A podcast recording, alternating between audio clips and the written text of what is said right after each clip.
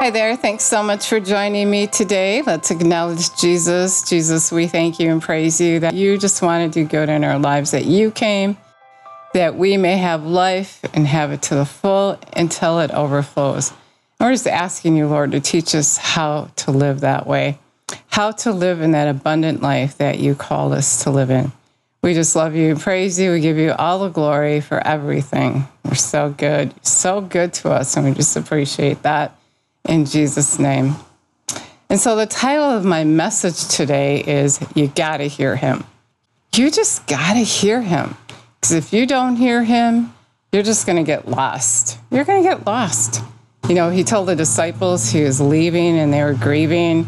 And He said, I'm not leaving you as orphans. He said, The Holy Spirit is gonna come. I'm gonna, it's better for you, in fact, that I go because the Holy Spirit's going to come and live on the inside of you. I want to read you some of some of that in John um, 14, John 16, I guess. Oh, and I thought I was there. Well, actually, I'm just going to start reading to you and verse one. I told I've told you all these things, so you shouldn't be offended. So, um, take an awareness and and falter or be caused to stumble. See, he said, I'm telling you all this so that you don't fall. So you already you already knew. You already get it. And so he was telling them that he was going to leave. And then he said um, in verse 4, I've told you these things now, so that when they occur, you'll remember I told you of them. I do not say these things to you from the beginning because I was with you, but now I'm going to him who sent me. Yet none of you asked me, Where are you going? But because I've said these things to you, you sorrow has filled your hearts. However, I'm telling you nothing but the truth when I tell you it's profitable. It's good for you to go. It's better for, for me to go than to stay. And then he said, Because the Holy Spirit was going to come and live on the inside of them. And so I just want to park there a second. And, you know, what could be better? You think about it, what could be better than having Jesus right in front of you? And he said that it would be better if he left. And it was it's really because the Holy Spirit, Jesus, is living on the inside of us all the time. And I just want to say if he's there all the time, which is just the same as him sitting in front of you, because if you believe then he is. He's sitting right in front of you. He's on the inside of you. And he said that. And I just want to say then, why would we go somewhere else and ask what we should do or what we think Jesus would say? And so I just want to point out to you that you have to have faith. When you ask him to come and live on the inside of you, you have to have that faith that he did. And as he said to the disciples, is true for you as well. I'm telling you nothing but the truth when I say it's profitable, profitable, good, um, advantageous for you that I go away, because I do not go away. If I don't go away, the comforter, counselor, helper, advocate, intercessor, strengthener, st- strengthener, standby will not come to you and be in close fellowship with you if I go away. I will send him to you to be in close fellowship with you. And when he comes, he will convict and convince the world and bring demonstration about sin and about righteousness, uprightness of heart. And so, really, then, too, we know when we're right with God. We can have him tell us and convict us of our sin instead of having someone else's opinion. And we want to get his opinion because his opinion is the right opinion we got to hear him and we got to give him that room.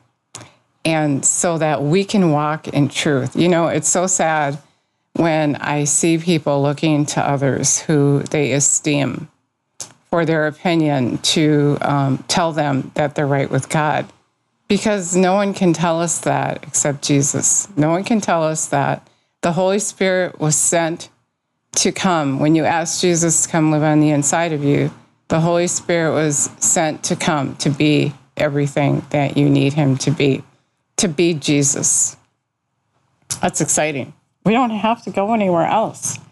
So when he comes, he'll convict and convince the world and bring demonstration to it about sin, about righteousness, uprightness of heart, and right standing with God, and about judgment.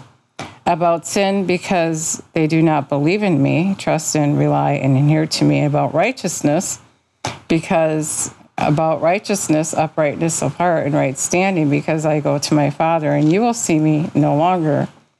But um, about judgment, because the ruler, the evil prince of this world, Satan, is judged and condemned and sentenced already, is passed upon with him. I still have many things to say to you, but you're not able to bear them or take them upon you and grasp them now. But the Holy Spirit, the truth, the Spirit of truth, giving Spirit comes, He will guide you into all the truth, the whole full truth, and He will not speak of His own message on His own authority, but He will tell you whatever He hears from the Father. He will give you the message that has been given to Him, and He will announce and declare to you things that are to come that will happen in the future. He will honor and glorify me because He will um, take of and draw upon what is mine and will reveal, declare, disclose, and transmit to you everything the Father has is mine. And that is what I meant when I said the Holy Spirit will take the things that are mine and will reveal, declare, disclose, and transmit them to you. And so um, when God gave me the title of the message that He gave me today, you know, I was just telling Him actually that I needed to hear Him. I got to hear him. And I got to hear him every day. And I know that he lives on the inside of me and that I can hear him. And I have faith in that. And um, that's the first step. You have to have faith and believe the word. Believe that the Holy Spirit was sent and that he would transmit to you what Jesus would tell him to tell you. And so you have to have faith in that alone and faith in knowing that um, this very thing happened so Jesus could be with us all the time. And that the faith that you have is a decision that you make that you're just going to believe the word of God. You're going to believe the word of God, who is God. John 1 1 tells us, In the beginning was the word, and the word is God. And when you believe the word of God and you just apply it to your life, then um, you're going to hear him because you're in agreement with him. And Jesus said, um, over and over in different ways that when you're in agreement with him that you're right with him and so again you know why would we want to go to someone else to um, hear god himself when you can hear him yourself and i think that we lack confidence in that because of the hearsay because of the things that we hear and because we really haven't developed our relationship with Him ourselves. And so that's really important to develop that relationship. When you go to the Word of God, when you get on your knees, um, it's not a religious thing, but you are meeting with Jesus. You're meeting with Him, and He's going to be there. And that's how you get to know Him. You have to take the time to have time to spend time with Him. You have to take that time, and you don't want someone else to take that time for you because then when you got to hear him, um, and you got to hear him all the time. But I, what I was saying in this instance is when you really need to hear him, you're going to hear him because you know him. You've been practicing um, your relationship with him. And so you hear him. And you can say, I got to hear you, and you're going to hear him. He wants to make himself known to you. And Jesus said that. It's better that I go, and then the Holy Spirit's going to come and be with you all the time. I'm not going to leave you as orphans, he said, but the Holy Spirit's going to come. So the disciples were, you know, they were getting sad and knowing that Jesus was going, he was revealing that to them. So I'm not going to leave you as orphans. The Holy Spirit's going to come when I leave, and he's going to he's going to tell you things to come, which is cool too, right? I mean, who else can tell you something that's going to happen before it happens.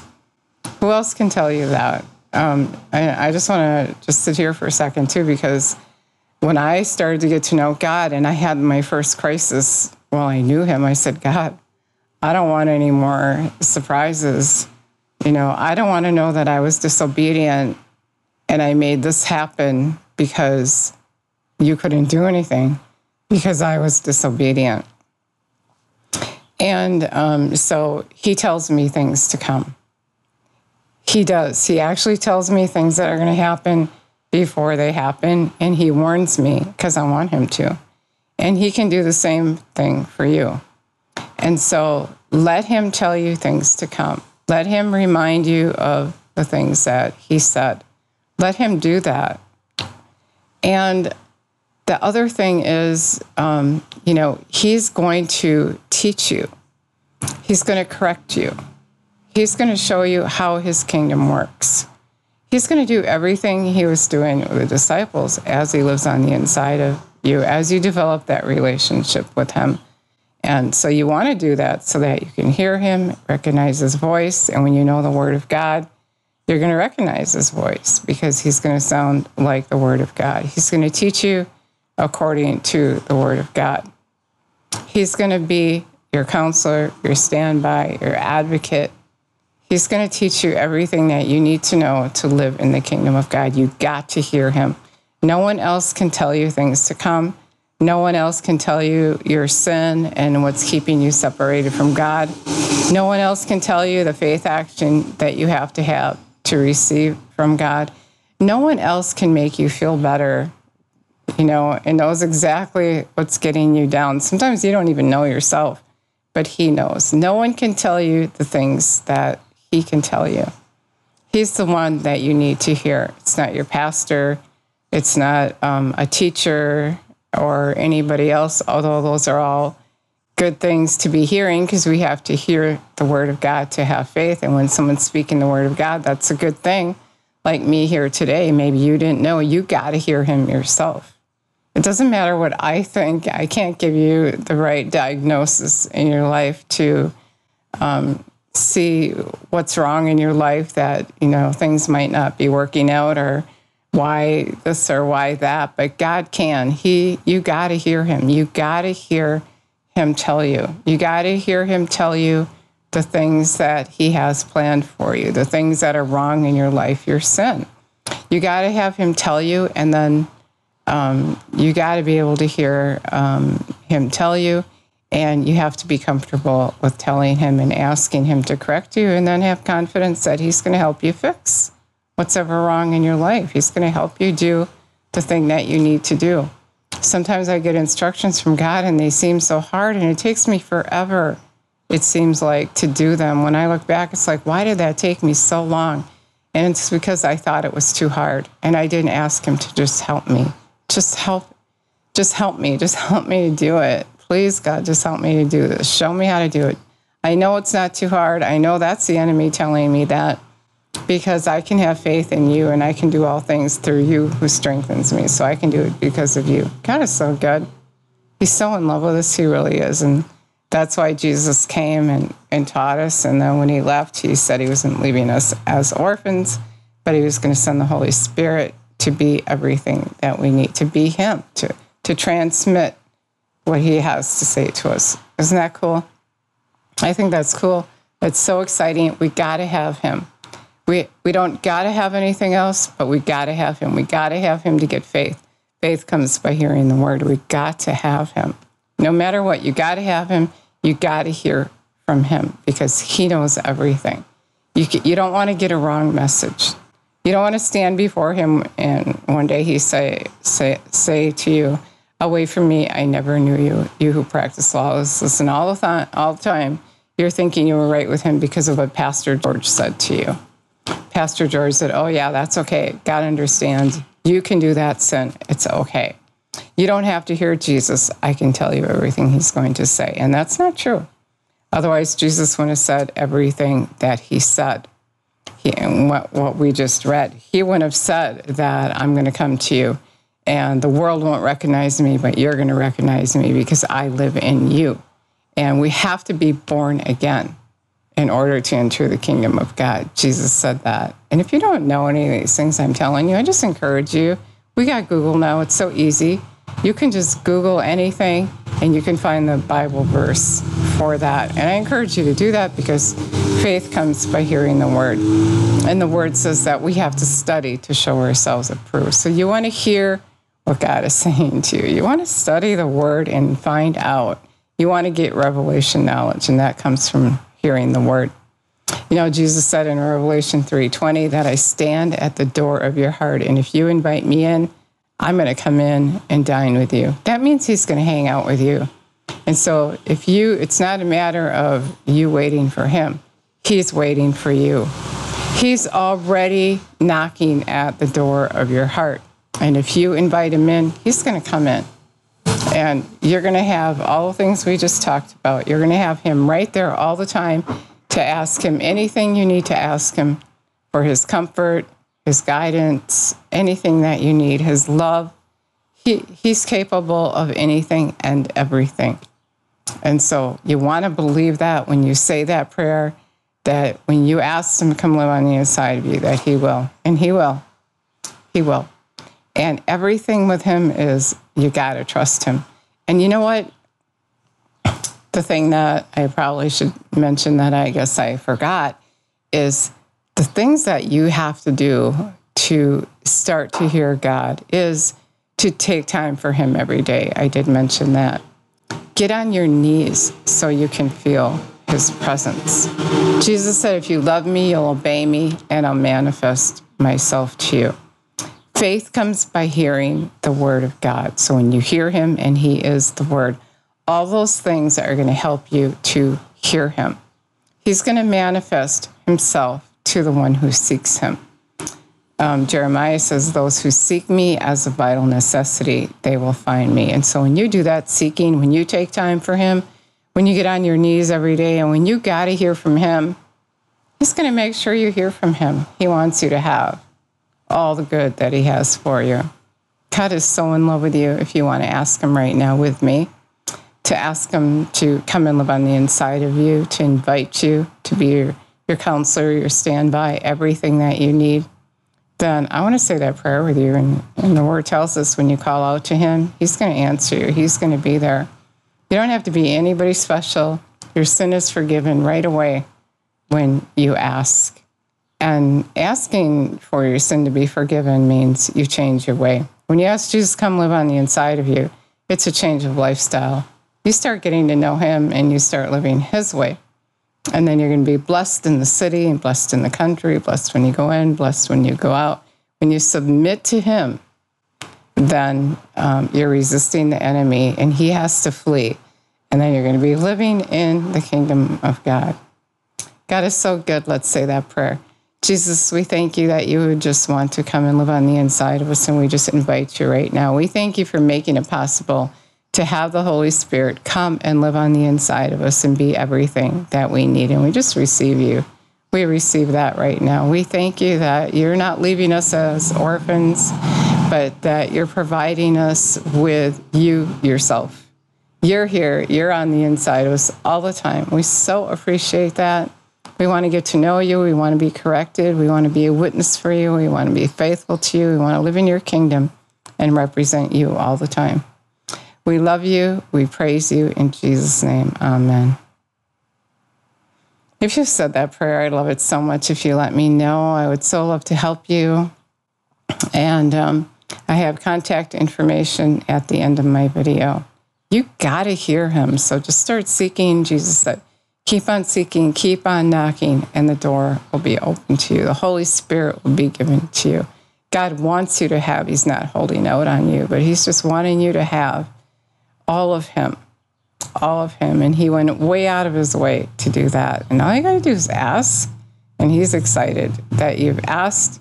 And he just wants to fill you with himself and give you an abundant life. John 10 10, he said, I have come that you may have life and have it to the full. So let's receive how to live that life by just getting in relationship with him.